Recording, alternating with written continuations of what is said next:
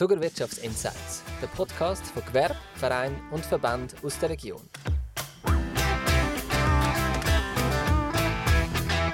Herzlich willkommen, liebe Zuhörerinnen und Zuhörer, zum Podcast Zuckerwirtschaftsinsights. Mein Name ist Raphael Willi, ich bin Partner bei Tinkan und es freut mich sehr, dass ich heute bei uns den Peter Spirig, CEO von der V-Zug, begrüßen Ja, wir werden heute einen Einblick in euer spannende und traditionsreiche Unternehmen bekommen.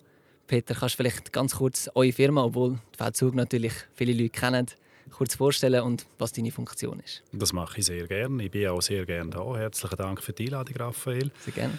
Äh, ich glaube, V-Zug muss man im Kanton Zug wirklich niemandem mehr vorstellen. Und wenn das so ist, ähm, sollte man wahrscheinlich die letzten 100 Jahre sicher irgendwo hinter einem Stein oder in einer Höhle gewohnt. genau. Aber viele Leute nicht wissen, dass wir tatsächlich noch einen grossen Teil von unseren Geräten in Zug herstellen. Mhm. Kühlschränke allerdings in der Ostschweiz, im Thurgau, dass wir einen, einen recht hohen Wertschöpfungsanteil noch in der Schweiz behalten. Ja, das ist sehr spannend. Zum Start des Podcasts haben wir ein kleines Spiel nämlich unser, unser Buchstabenroulette. Du siehst vor dir eine Scheibe mit verschiedenen Buchstaben.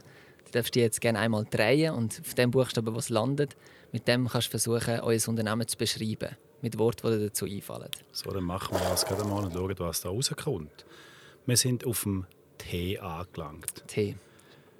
T ist, ist, ist ein interessanter Buchstabe. Ähm, ich war letzte Woche gerade in den USA unterwegs mhm. und da haben wir relativ viel das Wort «timeless» gebraucht. Mhm. Das heißt, unsere, unsere, unsere Anmutung, unser Design ist eigentlich wirklich so ausgelegt, dass man es jahrelang anschauen kann, ohne dass es am langweilig wird. Mhm. So, dass man die Geräte wirklich kann, über eine, eine Gebrauchszeitdauer von 10, 15, vielleicht sogar 20 Jahren im Betrieb zu behalten, ohne dass man das Gefühl hat, nach fünf Jahren, ja, jetzt sieht es langsam aber sicher schon langweilig aus. Cool. Auch ähm, die Laufzeit der Geräte, ist die auch timeless? Wie lange haben eure Geräte?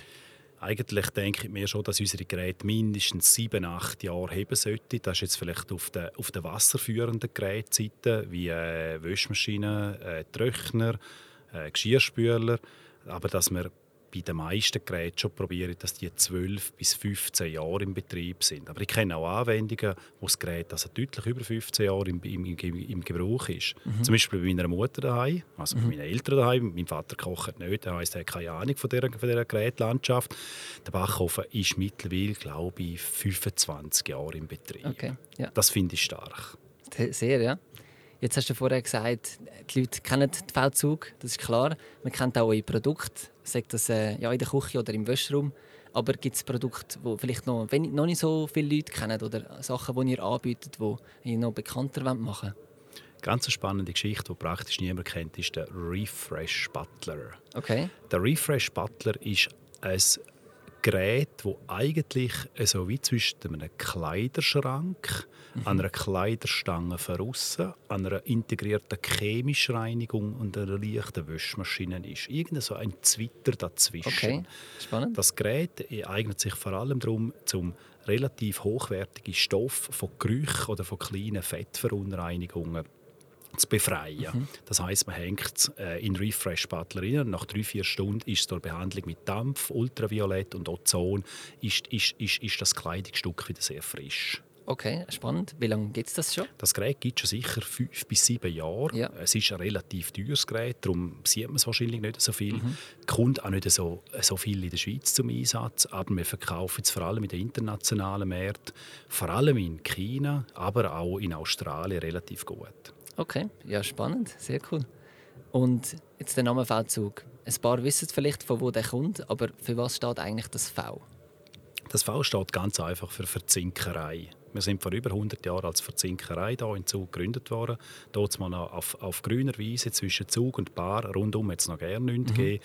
Wir haben hier angefangen als Industriebetrieb und haben uns immer weiterentwickelt. Zuerst auf der wässrigen Seite, mhm. dann mit, äh, mit dem Zusammengehen mit dem Metallzug auch auf der, auf der heißen Seite, also mit den Bachhöfen. Später sind dann äh, auch, auch die Steamer natürlich dazugekommen, mhm. sodass wir heute das V-Zug eigentlich das Gesamtangebot für Kochen und, und Wäsche anbieten. Ja, also eben der Name Zug ist ja bei euch drin, darum die Region Zug ist ein sehr wichtiger Teil von euch. Auch jetzt der Standort Zug sind wir am weiterentwickeln zum Technologiecluster. Vielleicht kannst du über, über das ein bisschen etwas erzählen.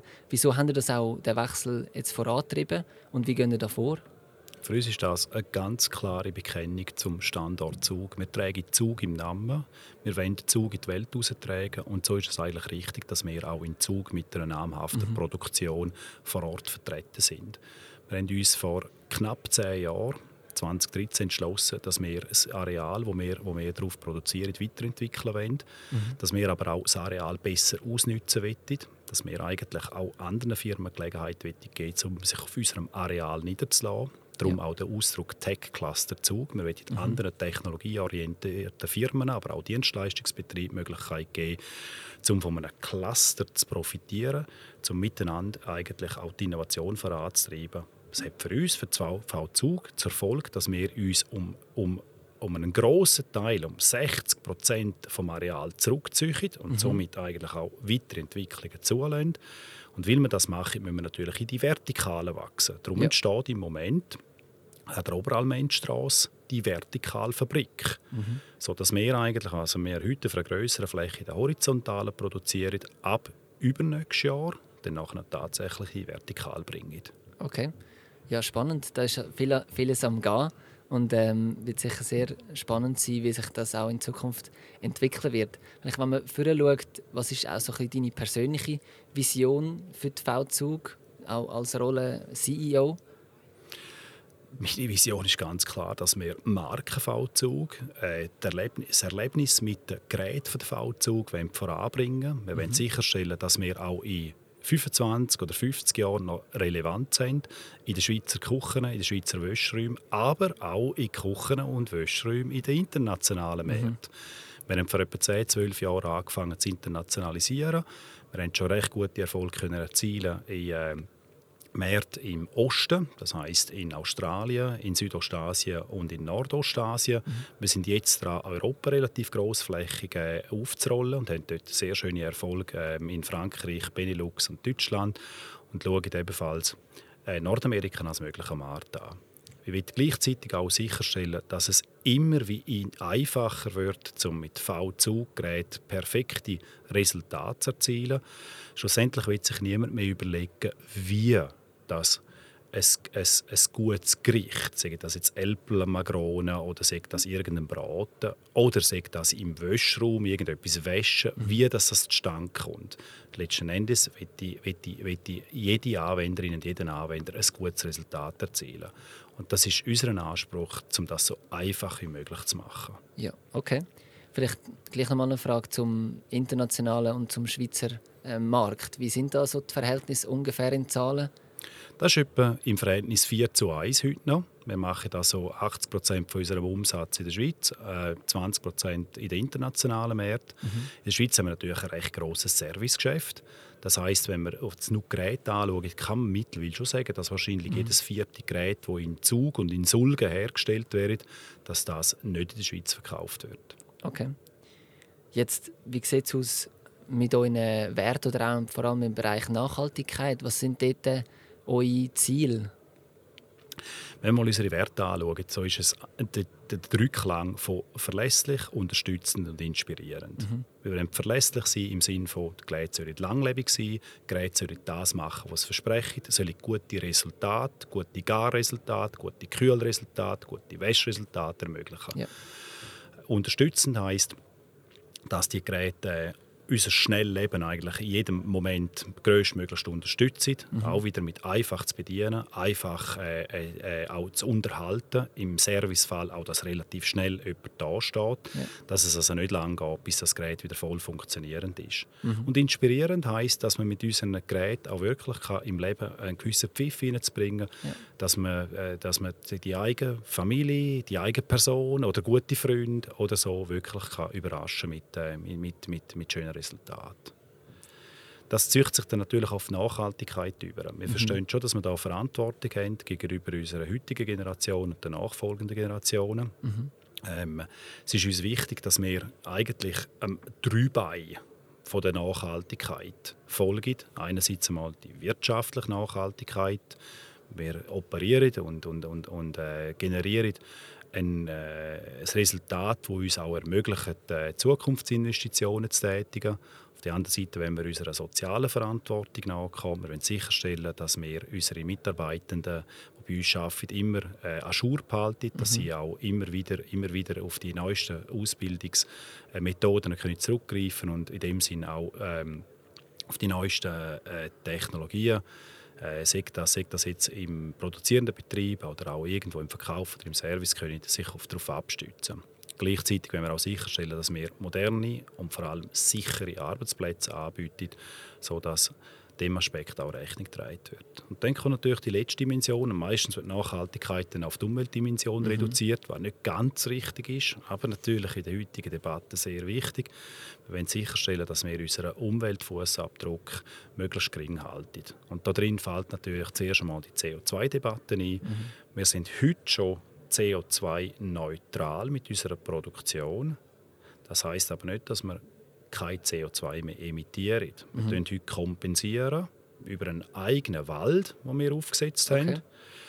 Ähm, wir wollen aber über die nächsten zehn Jahre bis 2030 wenn wir die Emissionen ähm, doch um mindestens 80 Prozent, wenn nicht 100 Prozent können reduzieren, sodass wir dann wirklich tatsächlich so das Net Zero können erreichen. Okay, ja, sehr spannend. Du hast vorher auch Mitarbeitende an, angesprochen, die natürlich ein wichtiger Teil sind von jeder Firma. Zum einen, wie viele Mitarbeiter habt ihr bei euch und was sind solche die Fringe-Benefits, die ihr vielleicht euren Mitarbeitenden könnt anbieten könnt, wenn jetzt vielleicht jemand zulässt und sich überlegt, zu der V-Zug zu wechseln? Wir haben etwa 2000, ein bisschen nördlich von 2000 Mitarbeitende. Die sind äh, über die ganze Welt verteilt. Natürlich, viele sind in der Schweiz, viele sind am Standort Zug tätig. Ich kann nur sagen, ähm, es ist die Möglichkeit, zum, wahrscheinlich mit den schönsten Haushaltsgeräten, die es überhaupt gibt, äh, sich auseinanderzusetzen, die herzustellen, die auch weiterzuentwickeln.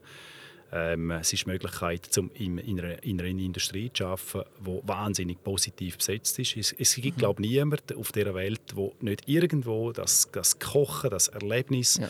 aber auch die ganze, die ganze ähm, Gestaltung vom, vom, vom Wohnraum, wo das nicht irgendwo attraktiv findet. Mhm. Also man kann sich da wirklich verwirklichen in einem, in einem Teil, wo vielen Leuten wahnsinnig wichtig ist in ihrem Leben. Also wenn man gerne irgendwo einen Impact mhm. haben ja. dann bitte zu der V-Zug kommen. Ja, es ist sicher sehr lebensnah, das stimmt, ja.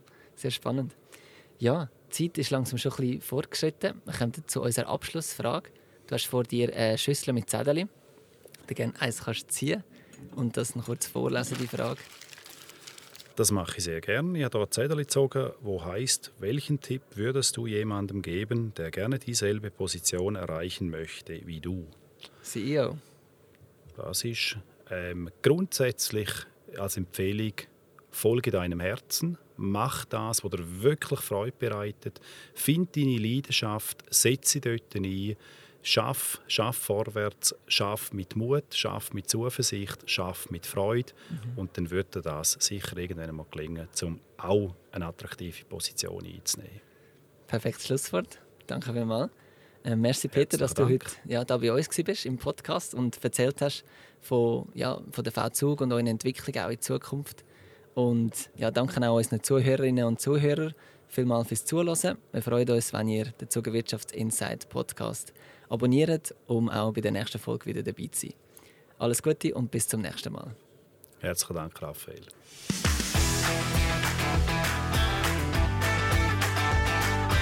Der Podcast ist produziert worden von Tinken, ihre Zuckermarketingagentur für Missionen, die begeistern, in Zusammenarbeit mit der Zuckermesse.